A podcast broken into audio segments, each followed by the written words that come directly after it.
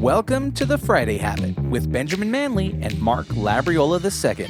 The Friday Habit is for creators, entrepreneurs, and agency owners looking for actionable ideas on how to grow their business and be more profitable. We'll pull from our combined knowledge of over 20 years and interview thought leaders that will inspire you and give you the motivation you need to kick your business into high gear.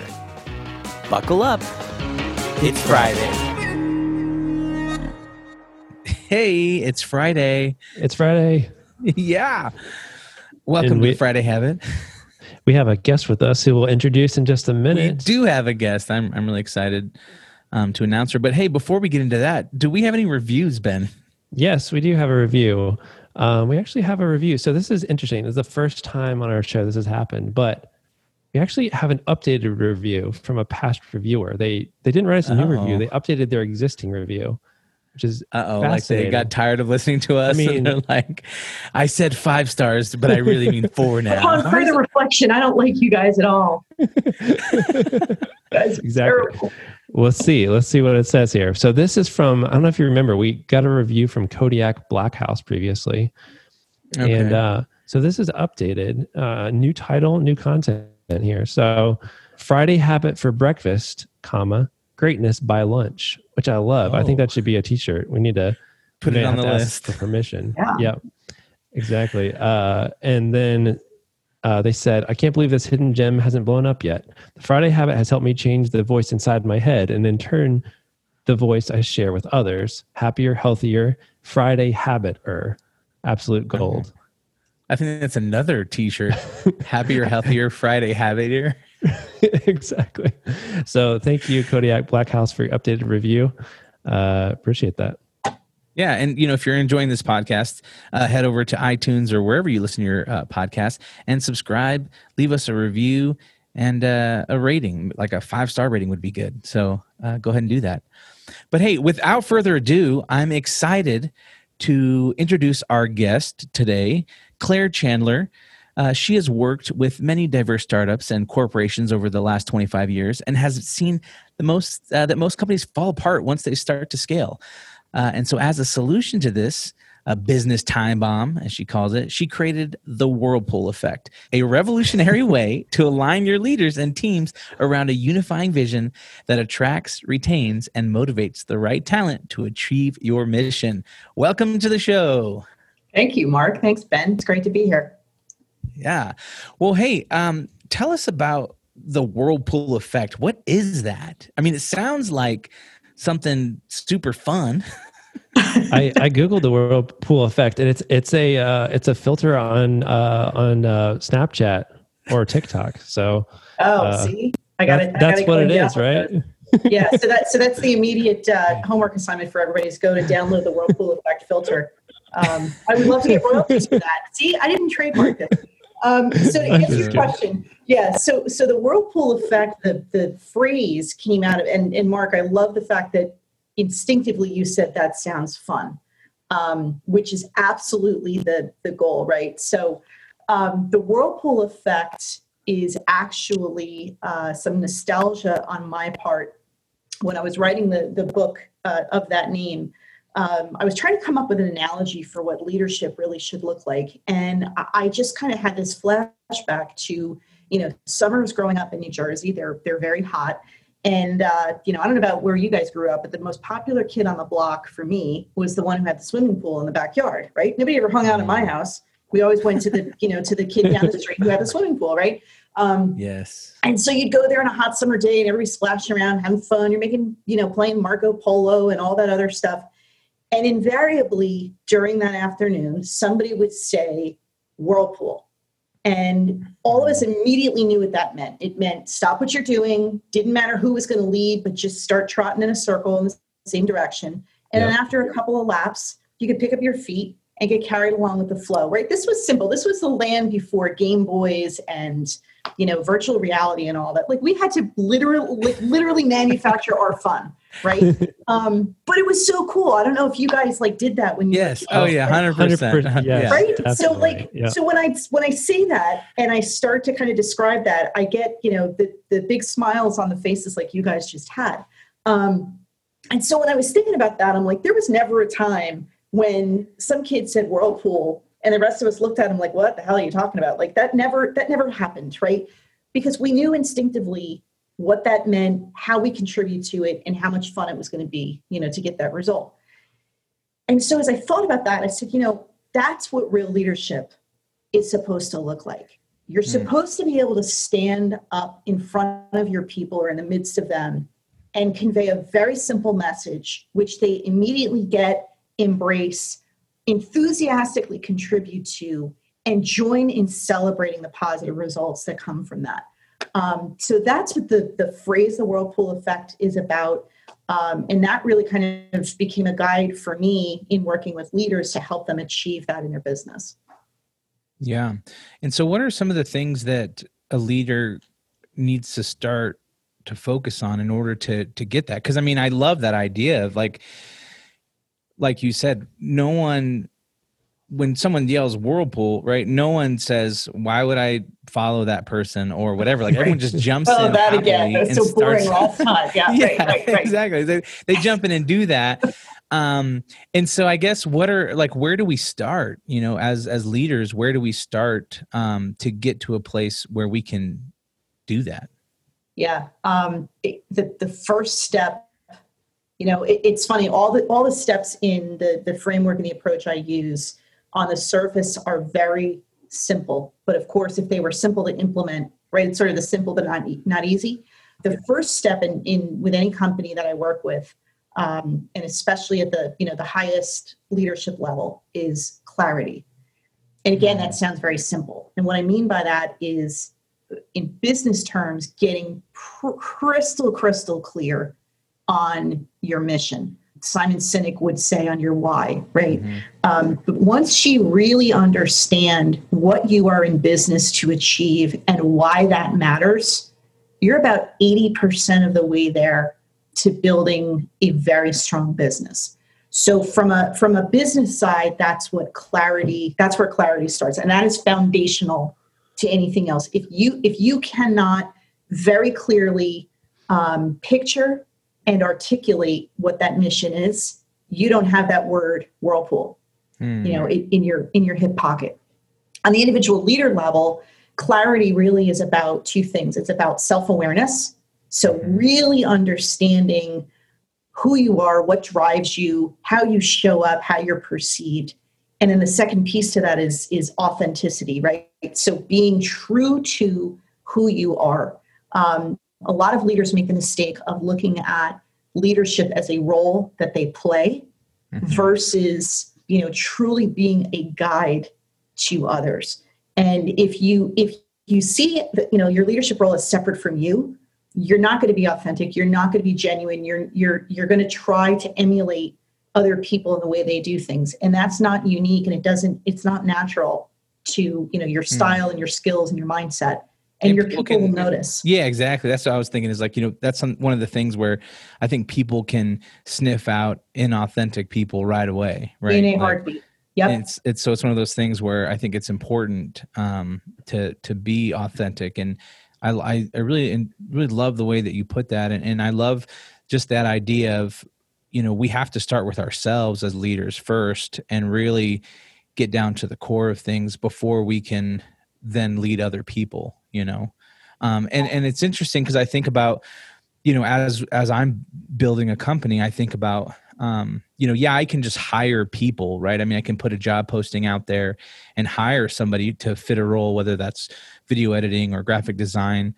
But really for me, I'm trying to build a company, one that I enjoy coming to every day. And then two, enriches the lives of the people that work here, right? I don't want just mindless drones that clock in and clock out and don't feel like they are invested enough to want to make this thing grow with me. Yeah, that's right. I always say, regardless of the size of the company, but especially when you're small and trying to grow, you want to hire for attitude and you want to train for skill. And, the roles that you just talked about, are more technical, in terms of the skills that they need. So I'm not suggesting you hire somebody who has never seen a computer before, but all else being equal, right, that they can sort of meet the minimum technical qualifications of what you want them to do. Their fit with you, their chemistry, their ability to kind of gel with you is so critical, right? Because if you think about the most stressful parts of being a leader, it's not about building the company. It's not about, signing the deal with a new client. It's people issues, right? It's, this superstar A player that I hired is actually a real jerk, right? Had this laundry list of successes where they were before, and here they're just absolute duds, not studs. So, getting the right talent is so critical. It's not about the quote unquote best talent. It's about getting the right talent. Mm. And one thing that you were talking about, growing and kind of scaling, one of the things I was curious about is, what are your thoughts on how do you grow without losing that company culture? Without, sometimes I feel like I have a small team right now and I'm afraid it'll break if we grow, if I start adding more people to the bus, that I won't have this enjoyable place that I'm at, And so, what does that look like? Yeah. And so the first pivot of growth that any company or founder faces is where you're sitting right now. You have this amazing, start of something, right? That is a direct expression of your personality. A company that founder starts is by its nature an expression of that founder's personality. And it's one of the things that makes it so great and so magnetic and so attractive to people, because, wow, here I can come and work for somebody who, doesn't believe in walls and doesn't believe in closed doors and wants me to, is okay with me failing because we're going to fail forward, right? Where we have meetings, but they're literally he's standing on a desk or he's standing on top of the spiral staircase. It always seems like startups in my mind always have a spiral staircase where the founder stands, whatever. I watch a lot of movies. But those employee meetings or jam sessions, right, in person. Well, now you're growing. And it's also 2020, by the way. So you may not even have the luxury of just kind of getting everybody, in the same room at the same time. I was just in a meeting last week with a new client. They are a small company, but they have, they're sort of at this point where they can become victims of their success or use it as an opportunity to replicate their early success, because they're growing into, new states. So they're not just in, drivable distance. They're, across the country. And literally the whole senior leadership team is in the room. And they were having a little bit of a sort of a crisis management session. And they invited me in to just kind of listen in and see, what the dynamic was all about. And the biggest complaint that the leaders kept coming back to was their newest location. It's at a critical point with the client where they've got to, fire on all cylinders. And because they are all, that location is staffed by entirely outsiders, they're having a bit of a culture clash. And literally a couple of the managers in the room said, when we go into a project and it's all of us who grew up in the company, which is not terribly old, we automatically get it. Why don't they get this? I don't understand. We don't understand why they don't just intuitively get the way that we do things. And that is always a critical component when a startup company grows, is how do we replicate the personality of the founder, the intimacy of that culture, the feeling that I'm going to let you down if I don't contribute to creating that whirlpool effect, right? And it's much more difficult to try to replicate that with brand new people coming from the outside. That makes sense. How do you grow people into that? When people are in there, is it something like, well, here, you read the manual and now you have our culture? Or is it taught just by, by observing? Is it just a matter of time that it takes? Or do you pick people based on certain personality traits with a really special interview? Or what are some techniques or strategies that you use? Yeah, so I kind of chuckled about the handbook, but that is right. Actually a very important tool when it's done right. And again, it comes back to being authentic, right? You can't just have you don't want to just put in a one size fits all employee handbook. It can be anything from a very strict, these are the rules of the road, to something like the Zappos model, where it's a culture guidebook that again is authentic to who they are. I shed a tear last week or 2 weeks ago when I read that Tony Hsieh was retiring as the CEO of Zappos, but he's done such a fantastic job of infusing his vision for what the culture of Zappos will always be about, indoctrinating that, bringing in people the right way so that they reinforce that, and literally documenting what that culture needs to look like and what it feels like and what the results of that are. If you have not read the Zappos culture book, that's a must read. You got to go pick that up. Yeah, love that book. Yeah. So, so how do you kind of get to there? You know, it's interesting because when you talk about, you know, the clarity of mission and the clarity of culture, I firmly, emphatically believe that the biggest impact on a company's culture is the behavior of its leaders. Hmm. And, you know, in talking with this company last week, you know, I reminded them of that. And I said, listen, you know, you guys have the biggest impact. Culture is not grown from the bottom up.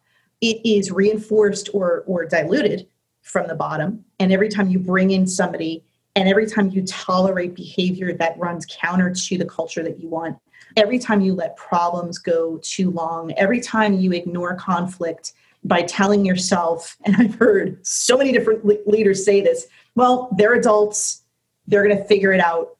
I don't have to come in and intervene because I hired adults and I'm not going to referee, right? You ignore the problems, they go away. You ignore the behavior you want to see repeated, that will go away. So, you know, when you have a bunch of leaders in a room who kind of grew up out of that foundational culture, the founding culture, the startup, you know, and they all get it and they say, we get it, why don't they get it? It's crystal clear to us. It may only be crystal clear to that group because they've been there so long and they've literally grown up together in that company over, you know, 5, 10, 15 years, whatever it is. It's now how do you bottle that up? And that comes back to clarity. You can't just say, when we all get to the same room, we feel the clarity, we know the whirlpool effect, we know what we're supposed to do, it's great. You have to be able to communicate that. So clarity is absolutely the first step, but communication has to come out of that. And again, it has to be authentic. It has to be, you know, in many different forms, but it has to be consistent. Every single person who interacts with the employees, with the clients, with the customers, with the community has to not just be singing from the same songbook, but doing it in a way that is authentic to them and is authentic to the mission. That's the way you start to kind of bottle up that personality. But it you know, it takes a lot of leaning your shoulder into the wheel and constantly maintaining that, because people from the outside are not just going to observe your senior leadership team getting along, you know, like gangbusters and just say, okay, well, they must be onto something, so I'm just going to, you know, put in extra discretionary effort. They're not going to do that. If they don't believe in your company, your culture, your mission, and where you're going to want to go, you're not going to be able to achieve that whirlpool effect. Mm-hmm. You said something about like bottling up, you know, your founder's energy or whatever that is. That's one thing that I think is interesting to me as well is in the way that, you know, right now, you know, I have a small team of, you know, 4 people. And so it's easy for me to kind of be here and communicate and direct things the way that I want them to go. But as you grow, how do you, because I'm already starting to feel like, well, I can't be in every single project. I can't, you know, interact directly with every single client on every single issue. So I'm already starting to feel a little bit like, well, how do I, you know, maintain that energy that I originally founded this company on? How do I maintain that, you know, going forward? Yeah. And you're definitely in the founder's dilemma. And I've worked with a lot of founders who kind of get to the same point where they say, you know, this client came on board because they want to work with me. And it's not conceited to say that. When you're a founder and you're a startup and you're in those early days, you are wearing all of those hats. Mm-hmm. I'm a solopreneur. So when I'm in the room with a client or a prospect, I am the business developer. I'm the person who's going to execute it at the end, but I'm also the accounting manager. Right. And yeah. It's about how do you wear those hats at the most appropriate time so that they don't interfere with each other. But it's also how do you infuse and infect every single person you bring on as you bring them on and as you bring them along so that they don't walk and talk exactly like you do, but they totally get the culture and they, you know, metaphorically would die to defend it, because you cannot grow. And this is, you know, the other part that's so critical about this first growth pivot you're in. You can't grow if you continue to insist on being both the strategist, the business closer, the client relations expert, and the guy who's going to be, you know, doing the operations side and fulfilling the agreement. You can't do all those things. Every founder is different, but largely the founder's kind of genius zone is on that strategy side, right? Is being really, really true to what is your vision for the company. You know, because often that is an expression, or always it's an expression of your personality. Most founders I know are really good at the strategy, really good at setting the vision, really good at building that relationship with the client and, you know, kind of convincing them to give you their trust in addition to their money, right? The money is almost secondary. The money is just sort of the transactional piece. And most founders I know are not as good at running the business, you know, doing the back office work, evaluating people, hiring the right people, leading them effectively, setting clear performance expectations, and then when things start to go off the rails, bring them back on. I often kind of point to Elon Musk as, you know, this sort of superstar founder, right? He's the guy that makes the rest of us look like eternal underachievers, right? The guy founded PayPal, and then he was bored with that. So then he went out there. I'm going to skip a couple, but, you know, he went out and decided that the electric car was taking too long to produce and get on the mass market. So he went and founded Tesla. And then he said, you know, the space race is over and NASA is underfunded and the government's too bureaucratic. And I believe that, you know, we have to have a second civilization on Mars, and I'm not going to wait for anybody else to figure it out. I'm going to go and build rockets, and I'm going to go one step further. I'm going to build rockets that we can reuse. Like, that's great. Like, the guy is crazy genius. But the other thing you may or may not know about him is he is a terrible people leader. His people can't stand him as a person. They love the guy as a genius. They love his vision and his dreams and their opportunity to help him get those. But he's a terrible people manager and people leader. So, you know, part of that clarity that you're trying to get to, and I work on with my clients. And I am not, by the way, suggesting that you're a terrible people leader or that your people think you're a jerk. I have no idea, right? I don't really know you that well. But my point in that is... There, we really don't know. Maybe Ben will tell me later. There's probably a chat. You can drop it in the chat. He's a total jerk, you know, whatever. Anyway, my point in bringing up that story is no founder is a genius in everything. So part of getting to that clarity and that self-awareness and that authenticity is to figure out what your genius zone is and get you to the point where you play in that genius zone while building out enough of a cultural infrastructure, if you will, that every single person you bring in and you bring on and you bring along drinks the Kool-Aid, right? But so often that phrase is used in a very negative way. But in this case, that's what you want. You want them to totally feel and get and embrace and buy into the culture you're trying to build, the way that you want to delight your clients, the impact you want to make in the industry you're in, and, you know, that Mars mission, you know, whatever your version of that is. So some things that come to mind when I think about this are, like, one of the things I think culture is super important for is to help people use their own judgment, because you can't foresee every single situation that you're going to have with a client or whatever it might be. So where culture seems to be important to me is when it comes to, okay, I'm not making decisions. I'm basically giving other people areas of responsibility. They're making those decisions. And that's where culture is really important. So, like, for us, one of the things we've talked about on our team is that we have two big values. One is customer experience and one is quality work. But which one trumps which? What if a client wants us to do something that doesn't look very good? You know, what do we do in that situation? So it's like, okay, customer experience for us trumps quality of work. So we know that if a client really wants it, we would just warn them and say, hey, this is not going to look good or work well, but we will do what you want because we want you to have a good experience, you know, or okay, which one trumps, like, work-life balance? does that trump quality experience? Like, what if it's 5 o'clock and the customers call me at 5:30 asking for something? For us, like, work-life balance is more important. So, hey, when it gets off after 5 o'clock, you're not responsible for answering those anymore. So, like, what are some? Is that the type of thing that helps bottle up that founder, culture? Is it like a set of principles sometimes? Like, what are some practical ways you see this kind of manifest in different companies? Is it a set of principles? Is it training? Like, is it just observing? Like, what are some ways you see that happening?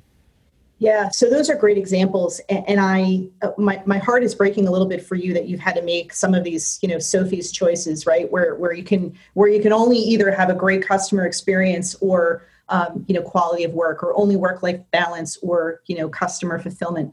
It shouldn't ever have to be that way. And I realize should is a terrible word in our vocabulary, and there are no absolutes, and I get all that. To me, just even in the short examples you just had, it reminds me of back when I was in my last corporate role.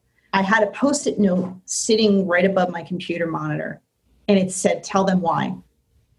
You were talking about, we're if we have to go to a client and say, we don't really agree with the design choices you're making or what have you, but this is going to make you happy. Or you say to an employee, I'm going to ask you to do something, today that you haven't done before. Most managers and leaders stop with the directive, right? They kind of end with, this is the expectation, or this is what I'm going to do. When you remember to tell them why, it literally takes an additional 5 to 8 seconds, not talking minutes, certainly not hours, to paint that context, right? Whether it's talking to your employee, talking to your client, talking to a customer, talking to your mom, like, just explaining the why behind, one of our core principles is, customer experience, but one of our others is quality of work. So I really want to talk through this with you, because what you're asking for, I know you believe is going to make you happy, but you came to me for a reason. And one of the things is not just the quality of our work, but the principles that hold up our culture. Right. And so kind of telling them a little bit more of the why of, and therefore, this is my recommendation. Are you always going to win those stylistic battles with customers? No, because sometimes they want, I don't know. I can't even think of a design choice that's offensive enough that you haven't already seen. They want papyrus font, okay? They want papyrus font, and we don't want to give them papyrus. Right? Yeah. It's a pretty font. I've used that before. No. You really kind of triggered something there, because there was a time when I had like a whole early iteration of my website, and I found that font, and I was so in love with it. I'm like, that's great. Yeah, it's terrible. Hey, terrible. It's happened to the best of us. Even James Cameron with Avatar. I mean, he used a modified version. My tattoo, my very first tattoo I ever got was papyrus font. What? Oh yeah. No way. I just went on to Microsoft Paint. All right. So wait a second. Okay. So Mark just lifted up his sleeve. So that's and there was papyrus on his arm. All right, that's it for today's episode of The Friday Habit. We will be talking with Claire next week. The second half of this interview will be playing then. So if you want to catch that, just go ahead and subscribe so that you can be notified when that episode comes out. And you can go to thefridayhabit.com to find show notes for this episode. You can also find links to our websites and ways to get in touch.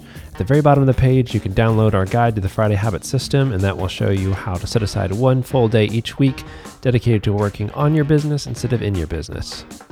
And if you enjoyed this episode, please leave us a review in the Apple Podcast app. As always, thanks for listening, and until next time, live every day like it's Friday.